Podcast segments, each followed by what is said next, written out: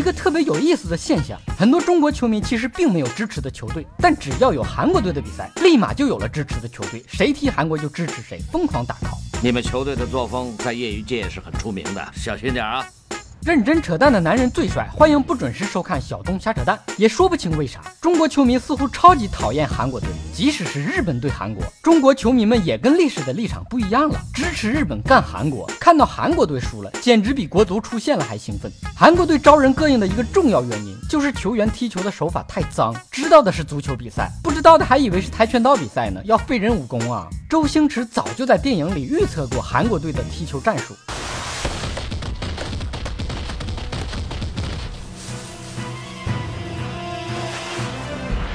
这次俄罗斯世界杯，韩国队不想着怎么好好踢球，总想着怎么耍花招、搞小动作。对阵瑞典前，韩国队想靠换球衣号码迷惑对手，因为他们觉得欧洲人都是亚洲脸盲，费那个劲都多余。你不换球衣，我们看脸也分不清你韩国队谁是谁，小鼻子小眼睛的都长一个样。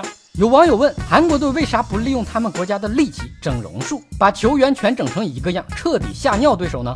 废话，当然不行了。比赛的时候跑着跑着鼻子歪了，下巴斜了，是看球啊还是看恐怖片啊？不过人家瑞典队说了，小样的，他们换不换球衣我们都认得出来。小样，你穿个马甲我就不认识你了。韩国对阵墨西哥，这回不换球衣号码了，改换球员名字，被墨西哥队教练无情的戳穿，这脸打的啪啪响。不过韩国队也不怕打脸，毕竟没脸。为啥韩国队总喜欢玩这些小儿科呢？因为大韩民族喜欢泡菜嘛，永远是小菜一碟。